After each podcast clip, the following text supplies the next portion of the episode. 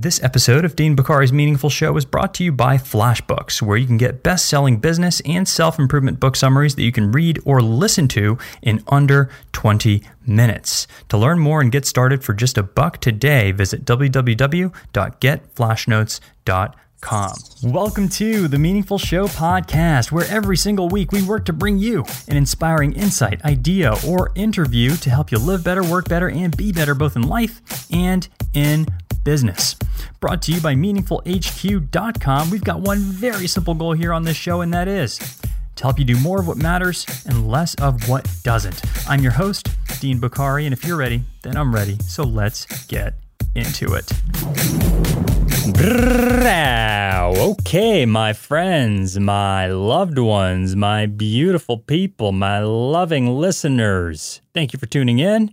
Today, we are continuing with part two of the three part podcast series that we are doing on working from home productively. Yesterday, on episode 280, we dove into the first 10 tips to help you work from home productively, to crush it, to get things done, to rock and roll, to focus, to crank it out, hit them goals. So, we broke down the first 10 tips on part one, episode number 280. If you haven't listened to that, get into that before getting into this. Because today we are going to continue forward with the next set of tips in part two of working from home productively. Let's get into it.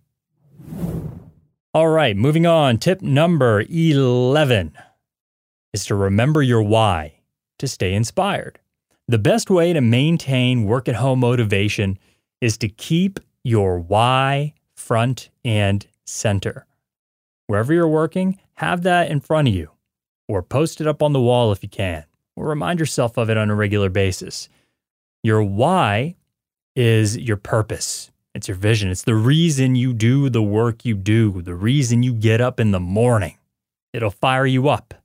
It'll get you pumped. It'll bring about a sense of enthusiasm and passion for the work that you do, especially when you need it.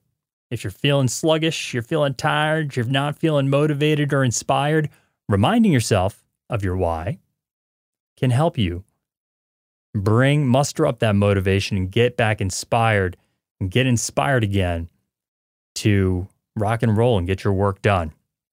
So, your why is your purpose. It's the reason you do the work you do. My why, for example, is to inspire and empower people everywhere so that they can improve their lives and achieve their goals. That is the filter with which I decide to do something or not do it. Any new business venture, any speaking engagement, any article, any anything that I decide to do, partnerships, business deals, anything that I decide to do, I run through that funnel. It, does this coincide with my why? Is this going to help me inspire people to improve their lives and achieve their goals? Because that's my goal. That's my why is to empower and inspire as many people as I possibly as I possibly can around the world to improve their lives and achieve their goals. So, what's your why? If you don't know it, draft a why statement. And I've written up a full on guide on how to do that, as well as a, a podcast episode to accompany it. And you can find that over at deanbokhari.com slash find dash your dash y. That's D E A N B O K H A R I dot com backslash find dash your dash y. And you can learn exactly how to construct a why statement of your own and how to communicate that why statement to the rest of the world, should you choose to do so. So, once you draft that why statement, remind yourself of it. Keep it in front of you to keep yourself inspired while you work. And if you lead or manage teams of people, remind them of your organization's why by dropping it into an organization wide communication channel like Slack or something like that. It'll keep people motivated and connected to the larger vision of your organization. Moving on. Tip number 12 create startup rituals and shutdown rituals. The startup ritual primes your mind to crush the day. The shutdown ritual helps you ease out of the workday. So, for example, to give you some examples of startup rituals, those might be things like going for a walk before starting your work, journaling, envisioning your day, saying an affirmation, or engaging in a healthy morning routine of some kind at home prior to beginning your work. The goal is to prime your mind to get into work mode, to get focused, which is something that can be especially challenging while working from home. Another challenge for people is transitioning from work to home when your work and your home are under the same roof. Having a regular shutdown ritual can help ease you out of work mode and get in to home mode. So, for instance, I like to shut my laptop, shout out, I'm done, and then go change my clothes before hanging out with my family and getting into work mode. Right? That eases me out of work mode and it eases me in to enjoying time with my family, having dinner, just chilling out. So, whichever way you do it, having a startup ritual and a shutdown ritual can just help you create a nice mental distinction between working at home and being at home. Tip number 13 implement systems to avoid wasting time. So, if you lead or manage people, you want to think about recurring tasks that you might be able to systemize or automate. For example, you know, I record a lot of audio content, audio books and audio summaries, podcast episodes, and other audio training content. I mean, I've got a lot of stuff that I record on a regular basis. And I've got a specific way, though, in which I like to have all that audio content edited. And since I hate doing the editing myself, I like to hire people to do it for me. But every time I hire a new audio producer or editor to help me with this process, here's what happens I got to teach them exactly how I like to have my audio stuff edited and delivered. This means I got to block out at least a couple hours to teach them exactly what to do, and then subsequently make myself available for the inevitable flurry of follow up questions that are going to arise from the new hire that I'm going to have later on to answer. Now, this really isn't a good use of my time. So one day I had an idea. I thought, you know what? Let me just shoot an instructional video using the screen recording software that I have called ScreenFlow to capture all of the steps and details of the editing process right from my screen.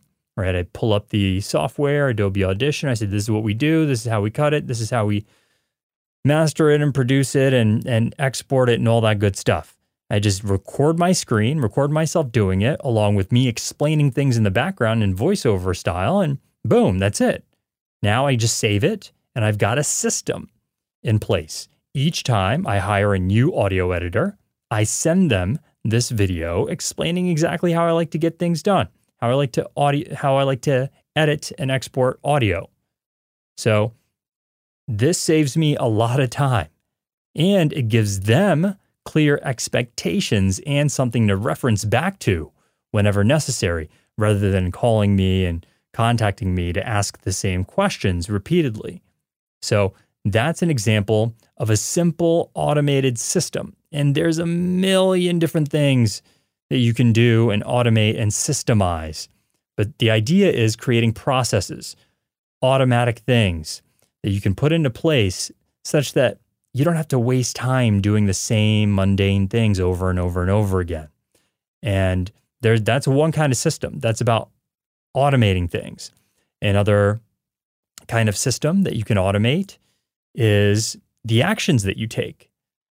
Having things that you do regularly, scheduling r- routine activities and making them a scheduled, regular, ritualized thing that you do. Like, for instance, I like to wake up at the same time every day. That's an example of a system, a small one, a small system. Another example of a system is I like to work out at the same time every day right? So these are these are simple systems.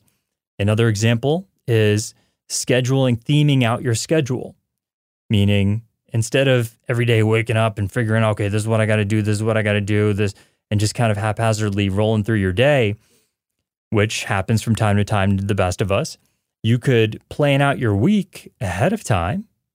And as you do that, you could decide, dedicate specific activities to specific days. And this can really help you crank out and get a tremendous amount of work done and really get you into flow. Meaning, if you decide that, and I do this from time to time, I'll just dedicate, okay, Monday is about recording content. Tuesday is about meeting with employees. Wednesday is a writing day.